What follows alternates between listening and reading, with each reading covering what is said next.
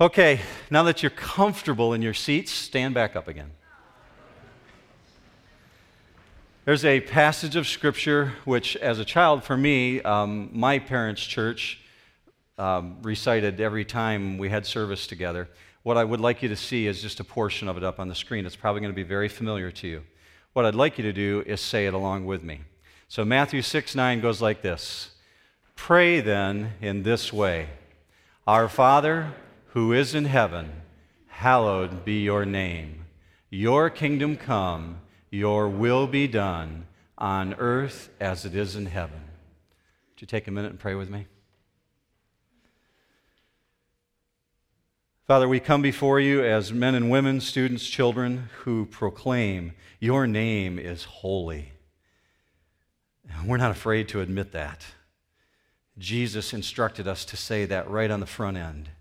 So here we are, ushered into your kingdom, right before your throne. The prayers that we're uttering right now, Father, we believe are ascending before you. And we proclaim you are holy and just and righteous and true. Father, secondly, we were told to say that we want your kingdom to come. So as we study this book of Revelation, help us to understand what that means. We want your kingdom to come. So, Father, give us the eyes necessary to see what you're trying to say to us this morning, the ears to hear, and give us a heart willing to accept and translate that into action for you. We ask this in Jesus' name. Amen. Let's go ahead and have a seat. We've discovered that there's three really significant purposes um, in the midst of our 16th week now in studying the book of Revelation. Three really significant purposes in the tribulation period.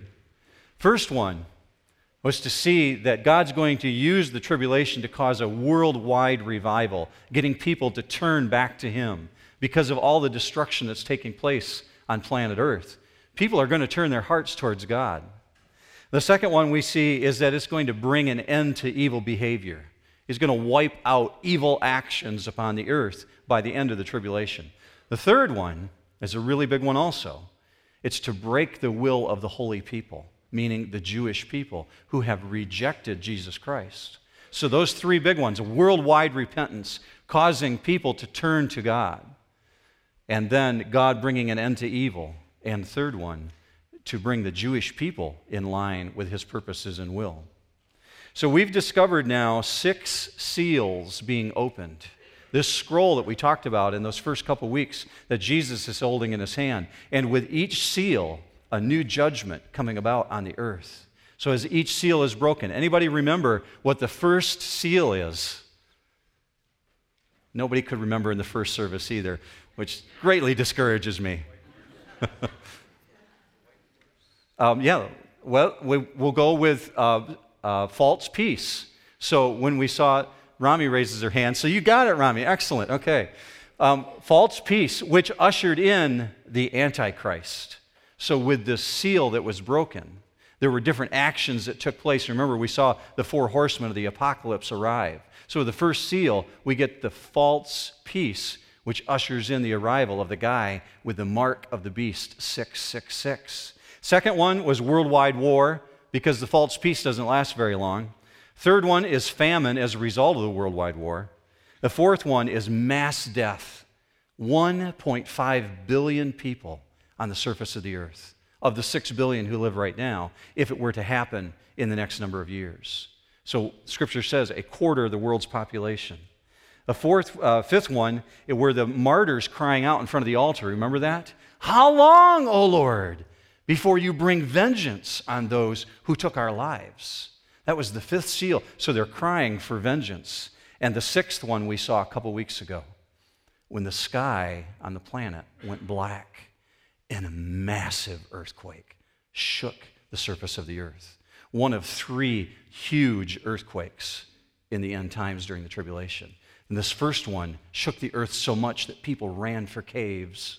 But scripture says that the mountains shook so much that the mountains collapsed and the islands fled away and were no more. So in that sixth seal, you see great destruction. It's best to understand these seven seals, the seventh one you're going to see today, as occurring in a sequence of events that usher in the next series of judgments. So we have the seals judgment, the trumpet judgments, and the bowl judgments. I want you to really get a handle on this. So I put together just this little graph for you to help you understand the way this works. It's called a telescopic view, meaning that as each one unfolds, it allows the next one series to unfold. So we've got seal one, two, three, four, five, six, seven. Seven, in and itself, opens up the next series, the trumpet judgments, which are far worse than the seal judgments. And on the seventh trumpet judgment opens up the bowl judgments, which you can't possibly imagine things to get any worse, but they do. It increases. You'll discover in a couple weeks that God, in the uh, fifth trumpet judgment, unleashes demons from the abyss of hell to cover the surface of the earth. But these first four trumpet judgments we're going to look at today are acts against nature. And that's where we're going to go. So if you'll turn in your Bibles to Revelation chapter 8 and verse 1, you'll be where I'm at this morning. I'm going to ask you to put on your uh, Hebrew and Greek thinking caps because I'm going to teach you a couple words right here on the front end. Now, to be a good student of Hebrew, you've got to say it like the Hebrews would say it, the ancients would have said it. So I'm going to ask you to say this first word with me but I've got to explain to you how they would have said it, okay? Imagine that you're getting ready to spit, okay? I know it's kind of gross, but hak saw is the way this is said, okay? So it comes from your stomach, and they're very literal people. So it comes from your stomach in the back of your throat. Just apologize to the person in front of you if something happens, okay? So I want you to say this with me, all right? So you really get a feel for it. So let's say it together. Hak saw. Hak saw. Okay, look at the definition for it. You wouldn't think such a graphic word would have such a quiet definition. Hold your peace or hold your tongue. Keep silent. Be silent. So it's what parents said to the kids in the car this morning. Haksa, be quiet. I want some peace. It's what the house is like before kids wake up. Hawk saw silence. Okay? You got that down? So let me show you how it's used first in the Old Testament. In Habakkuk 2:20, one of the old prophets said this, "The Lord is in his holy temple. Let all the earth be hawk saw before him." Next one comes from Zephaniah, another prophet, Zephaniah 1:7. Be hawk saw before the Lord God, for the day of the Lord is near. So we understand that God's arrival to be near. The old prophets saw it. And they said, in response to that, quiet. Haksa. Nothing uttered. So that's the Hebrew version. Here's the Greek, sige. And this is the way you're going to see it used today. They mean the exact same thing. Sige means hush, shh, the absence of all noise. So, what we find here in 8 1 is something that's never happened before. You remember, up till this point, there's been a lot of noise in heaven, a lot of praising God. But look what John says in Revelation 8 1. When the Lamb broke the seventh seal, there was silence, sige, in heaven for about half an hour. So profound is God's movement against his creation that he causes haksa. Nothing. There's no four creatures before the throne saying, Holy, holy, holy. There aren't millions of angels standing and saying, Praise God from whom all blessings flow. And those standing around the throne who have been redeemed aren't praising him. Everybody is quiet. I wonder if at that this moment, because John's the observer, if he's looking around just to see if anybody's whispering at all. Nothing. Absolute quiet. So God has the full attention of every spiritual being at this point. This is the eye of the storm that we talked about last time. Absolute quiet. The destruction is about to be unleashed. The Old Testament sees silence in four very specific ways that I want you to see this morning. You'll see it up on the screen er, in three specific ways. The first one is it's an anticipation of God's imminent action. So, this anticipation comes about when God was about to do something magnificent. You see it in Exodus 14 when the Israelites were surrounded and they didn't know what to do. And God said, Be silent, be haksah before me, and I will come to your aid. The second one that we see is the natural response to God's omnipotence. The Lord is in his temple. Let all the earth be haksah before him. It's awe. And the third one that they always associated it with is a fearsome awe in light of his judgment, the things that he's going to bring to pass. Considering the previous events that we've seen leading up to this, this has got to just startle John and each of us as we look at this. All the praise that takes place up to this point is noisy, loud, and now it's completely silent. In the biblical history of the world, you can count on one hand the times of extreme jubilation and the times of extreme silence. The first one, at creation. Scripture tells us that all the angels in heaven rejoiced, jubilation over the creation that God was bringing about. They exulted. The second one, profound silence when God destroyed the earth with a flood. One ship all by itself, complete quiet. Another time that God brought about judgment was when he brought about judgment against the Egyptians. Scripture tells us that it was so silent before his judgment that not even a dog barked. Profound silence.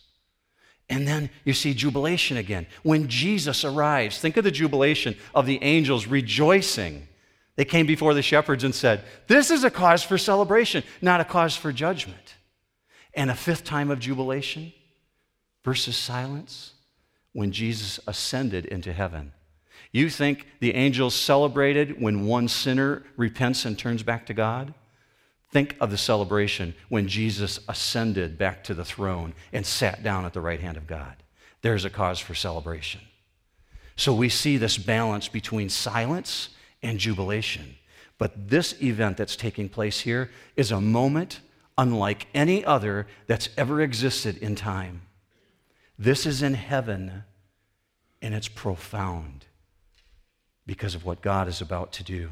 So let's look at verse 2 when we think of that. And I saw the seven angels who stand before God, and seven trumpets were given to them. That's pretty impressive, isn't it? They get to stand before God. What did Gabriel say to Zechariah when he came to him and announced, You're going to be a father in your old age, and you're going to name your son John? Gabriel walked up, appeared before Zechariah. He's in the temple making an offering. And he said to him, Behold, I am Gabriel, and I stand in the presence of God. One of the archangels, Daniel, saw the same appearance with Michael. Michael, the one who stands in the presence of God. So you find these archangels, probably Michael and Gabriel, being two of the seven here. They're always prepared, always obedient, always available, and they've been given, according to John, seven trumpets. What's the significance of that? The ancients understood that when you have trumpets associated with judgment, something very significant was going to happen. So let me show you up on the screen. You'll see four very specific reasons why this happened. First of all, they called the people together. It was to gather the people. The second one was to announce war, to let people know, hey, get ready, you're going to battle. A third one was for very special times, for times of celebration, jubilation. And this isn't a trumpet like we think of today with valves on it. This is a very long instrument, a solid piece of metal. It had a beautiful tone to it. And this is specifically the word that's used here because the fourth use of it was to announce disaster. You see Amos writing about it in the Old Testament, announcing the disaster that's about to come upon the people of Israel. A trumpet was blown in the city.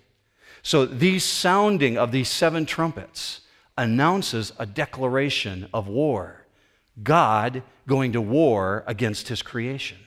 Look with me at verse 3. Another angel came and stood at the altar, holding a golden censer. And much incense was given to him, so that he might add it to the prayers of all the saints on the golden altar which was before the throne. And the smoke of the incense with the prayers of the saints went up before God out of the angel's hands. I think God has something really significant to show us here this morning. Have you asked yourself in the 16 weeks as we've been going through this, what's my role in this? What part do I play? Other than I get downloaded with all this information, what's my action? To help you understand that, I need you to understand what's going on in this verse. First of all, a censer is like a fire pan. If someone would go to their fireplace and would clean out the hot coals and put it in a pan or a bucket and carry it outside and dump it, that's an image of a censer. So in the Old Testament, when the temple was built, and before that, the tabernacle, an individual serving in priestly duty would take a fire pan, a censer, and would go to the altar outside the temple where there was monster development of a, a, a, a, flat place, an altar where they could build a fire on it, and these coals would heap up. And the individual, the priest's responsibility was to take the censer, dip into the hot coals, and carry it inside the temple, where, when he arrived, he would dump out the hot coals to keep this fire going before God, on which they burned incense. Why incense? Exodus tells us that incense is very precious to God because it was a picture of the rising of prayers before God. So the individuals in the Old Testament understood that when incense was going up before God, they could get a visual image of their prayers ascending before the throne of God, just like your prayers do today. They had the incense to remind them. What a powerful picture when you understand where those prayers are at. Look what it says the prayers of all the saints are before the throne. Your prayer, every time you utter it in faithful obedience to God, when you're looking for His will, ascends to Him as a fragrant incense. So that's what you see this angel doing, and he's adding incense to it. What were they praying just before this? We saw in Revelation chapter 6 they were crying out for vengeance. We ourselves have been praying a specific prayer for many years that is yet to be fulfilled. It's a prayer that I believe Noah prayed. I know King David prayed it. I know the apostles prayed it because they were taught to. When Jesus said, When you pray, pray in this fashion Our Father, who art in heaven, holy is your name. Your kingdom come. What does it mean for Jesus' kingdom to come? It means that these kind of things have to take place. In order for God to restore order, for his kingdom to come, he's got to carry out the acts of revelation. He's got to carry out this tribulation period of time. So Jesus specifically said this in Luke 12 49. Look with me up on the screen. I have come to cast fire upon the earth, and how I wish it were already kindled. Jesus was speaking while he was living here on earth about judgment in the future. The fire that he's speaking about, you're about to read with the action of this next angel. So when we see in Matthew 6:10, it says, "Your kingdom come, your will be done on earth as it is in heaven. We're praying that God will carry out his judgment, that he will restore order. That prayer has never been answered. Never yet. But there is a day coming when that prayer will be carried out. His kingdom will come. So let's look here at verse 5 and see what happens. After, then the angel took the censer and filled it with the fire of the altar and threw it to the earth. And there followed peals of thunder and sounds and flashes of lightning and an earthquake. And remember, this is on the earth. This is now shifting from heaven to earth. And somehow, this portal from heaven opens up a window from God's realm to our realm And the angel uses the exact same fire pan, the same censer, and dips into the hot coals, and this time flings it across the universe to Earth. And it becomes a monster fireball. What we would think today, by the description that's here, to be an asteroid. Very specifically, one with great destruction. Look with me at verse 6, what it says. And the seven angels who had the seven trumpets prepared themselves to sound. Verse 7 The first sounded, and there came hail and fire mixed with blood, and they were thrown to the earth, and a third of the earth was burned up, and a third of the trees were burned up, and all the green grass is burned up. It's the seventh plague that God carried out on the Egyptians in the book of Exodus when we studied a hailstorm. A hailstone that was so powerful that it stripped all the vegetation from the surface of the ground. As a matter of fact, look up on the screen at this Exodus 9:18. Behold, about this time tomorrow I will send a very heavy hail such as not been seen in Egypt from the day it was founded until now. So we see, and archaeologically, do you remember when we looked at that and we were studying the book of Exodus? We saw archaeologically that they have written in the hieroglyph, hieroglyphics on the Pharaoh's tombs this great hailstorm that took place. God has done this in the past in which he has destroyed an area. This time, it's going to be upon the surface of the earth in such a way that's never happened before. And then he does something very specific. He takes out one third of the trees. Now, think about this one third Yosemite National Forest, the Amazon, the Congo. What do we need biologically to survive on this earth? Oxygen. One third of the grass, one third of the trees, all the green vegetation. The air's getting thin on this planet. It's very profound, isn't it? It's just sobering beyond belief. And that doesn't stop there. Look at verse 8. The second angel sounded, and something like a great mountain burning with fire was thrown into the sea, and a third of the sea became blood, and a third of the creatures which were in the sea and had life died, and a third of the ships were destroyed. Something like a great mountain. Now, look very closely at that verse. It doesn't say it was a great mountain. I've seen some of these artist of end times things showing Mount Everest on fire being thrown across the universe. What he's saying is something like a great mountain. He didn't say it was a mountain. It fits the description that we know today of asteroids. And if you're keeping track, this is the second one. Something like a great mountain. What happens when an asteroid strikes the Earth? I only have to take you back to 1908 in Siberia. An asteroid 200 feet across actually made it through the ionosphere, through the stratosphere, and by the time it impacted the ground, it was still 200 feet intact. What did it cause? A 1,000 foot crater. The wind force from the impact of that asteroid was so severe that it knocked down trees 20 miles away. The thunder from the earthquake of the earth was so intense that people in Europe felt it and knew something happened. That's 200 feet across. NASA scientists believe that an asteroid as small as four kilometers would wipe out half the population of our Earth. John says this is something like a mountain on fire, moving from the stratosphere to the ionosphere to the atmosphere where we live. And what happened as a result of it? A third of the sea became blood. First plague that God brought about against the Egyptians was what? Water turning into blood.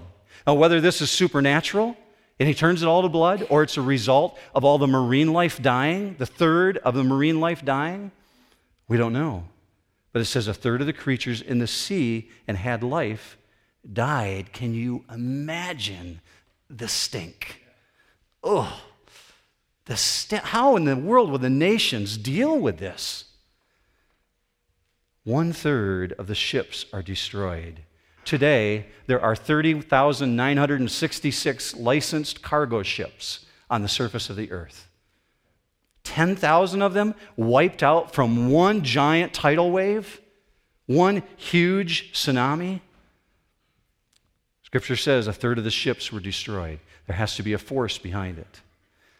Verse 10 The third angel sounded, and another asteroid, a great star, fell from heaven burning like a torch, and it fell on a third of the rivers and on the springs of the waters. The name of the star is called Wormwood, and a third of the waters became wormwood, and many men died from the waters because they were made bitter. The ancients had a specific word for torch. The word is lampas, L A M P A S.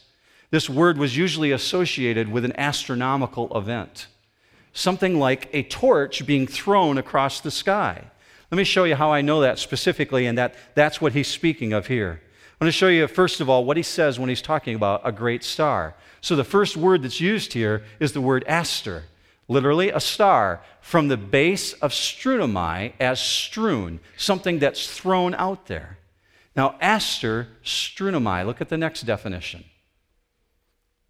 Like a carpet. You ever shake a rug out and then cast it up on the floor? Or a carpet? That's what they're speaking of here. Something that covers. So they're talking about stars, aster, that strunomai across the sky so John's saying, I saw this lampas, aster strunomai, where we get the word astronomy from, aster strunomai, moving across the atmosphere. I saw this great star. And what's the result of it? It apparently breaks apart as it comes into the atmosphere because it falls into the lakes and the rivers and the springs. This word wormwood is referring specifically to a tree in the Middle East that has a very bitter, bitter root. Who goes around trace tasting the roots of trees? I have no idea. But they associated this wormwood tree, this wormwood bush, with bitterness, especially when it grew next to ponds, it would ruin the water. So John says this star is called wormwood because one third of the fresh water supply of the earth is destroyed. Verse 12 The fourth angel sounded and a third of the sun, and a third of the moon, and a third of the stars were struck, so that a third of them would be darkened, and the day would not shine for a third of it, and the night in the same way. I find it very interesting that God did something specific on the fourth day of creation. Scripture says, on the fourth day, God made the sun and the moon and the stars. And he uses the fourth trumpet to pronounce this judgment. The very thing that God created and said on the fourth day, it's good. It says evening and morning were the fourth day, and it was good. This very thing that God used to bless us, he now uses against creation. Jesus teaches that these are literal occurrences. Look with me on the screen at Luke 21 25. There will be signs in the sun and moon and stars, and on the earth dismay among the nations, in perplexity at the roaring of the sea and the waves, men fainting from fear and the expectation of the things which are coming upon the world, for the powers of the heavens will be shaken. Jesus uses the word semeno here, and the word semeno means a mark. Like when you see the word mark of the beast in Revelation, it's the word semeno. And this word that's being used here means for a sign, something supernatural that only God could do. Science cannot explain this, so that a third of them would be darkened. The text seems to imply that God's going to reduce the intensity of light. Charles Ryrie says that he believes that what this is indicating is that we're looking at a change from a 24 hour day to a 16 hour day. Don't know if he's right, but Jesus said, The powers of heaven will be shaken in Matthew 24 29. Perhaps this is a partial eclipse that just keeps on going. It defies what science knows, and that's the point. God is omnipotent. He controls all of this. He created all of this. If He chooses to reduce the light, He chooses to reduce the light but what kind of impact upon the botanical growth cycles? Grass and plants have to have the intake of ultraviolet, light. We have to have sunshine. We have to have the moon to be able to see. This is true world climate change in a way that man has never experienced before. So, verse 13 wraps it up. Then I looked, and I heard an eagle flying in mid heaven, saying with a loud voice, Woe, woe, woe to those who dwell on the earth because of the remaining blast of the trumpet of the three angels who are about to sound. So, this amazing messenger appears. Is he one of the four creatures from before the throne, the one with the face of an eagle? No idea. But this is what he says Uai! Uai! Uai! That word specifically is repeated today in the Middle East. This is a word of intense grief. And it's always used in association with destruction. As a matter of fact, it's specific, it's an onomatopoetic word. And we have samples of that word in our language today. If you say the word, for instance, buzz, and you drag the Z out because you're buzzing, or you use the word murmur, it's a, it's a word that expresses a feeling. So, uai, you see in the Middle East when individuals are killed in some of these massive bombings, and you see women screaming on the sidewalk for the dead. This is the word they're using. Uai, uai. That's what this eagle is crying out. Even weirder than an eagle can talk. I mean, come on, it is kind of strange, wouldn't you say? You've never seen this before. But he's interjecting grief. And why three times? Because there's three more trumpets yet to sound. And it's if he's saying, You think this has been bad? You wait till the next three. Look at how he says it. Uai, uai, to those who dwell on the earth, because of the remaining blast of the trumpet and of the three angels who are about to sound. This is a very graphic warning of what is about to come. So, these first four that you've seen this morning are judgments against the surface of the earth, against the natural order. The next one coming is the release of demons from the abyss. And I, I got to tell you honestly, this stuff weighs me down. I've been studying this stuff for over a year, and each week it's just grievous to look at what man has done to cause God to have to bring about these judgments. Why did God give us all this information? And what do you do with it? Why do we need to know all this material?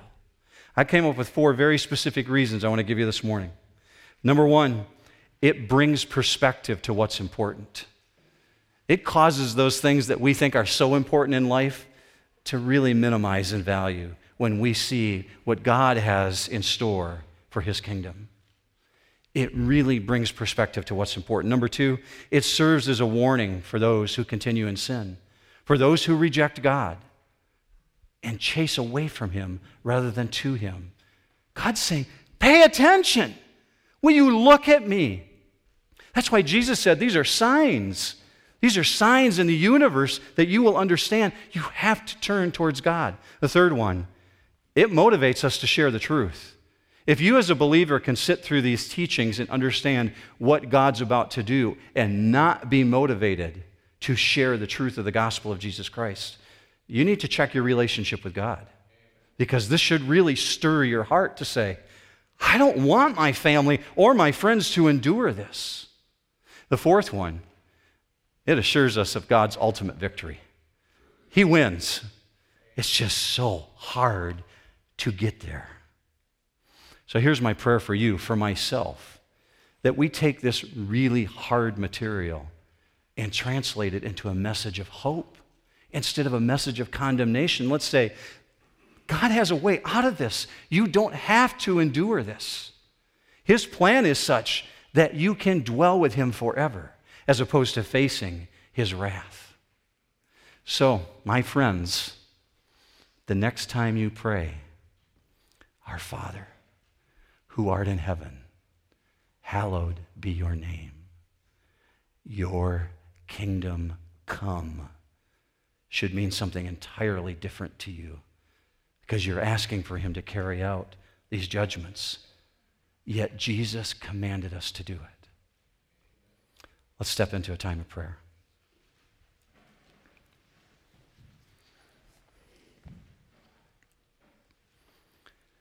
Father, in this room are several hundred people who could turn the world upside down. You did it with only 12 disciples. I believe, Father, that every man, woman, child, student in this room can be a powerful witness for you. But what we need, Father, is that spirit of boldness. So I ask for my brothers and sisters, for myself, that you help us to take this information and translate it into action on behalf of the kingdom.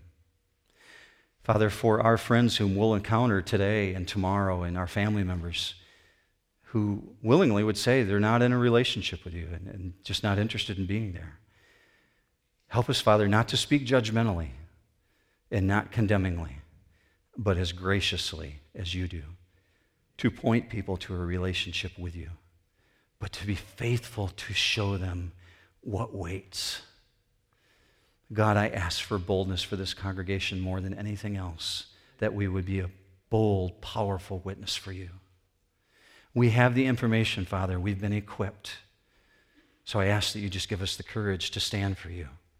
And in those moments when our heart goes pitter patter and we don't think we, we can do it, use your Holy Spirit to strengthen us.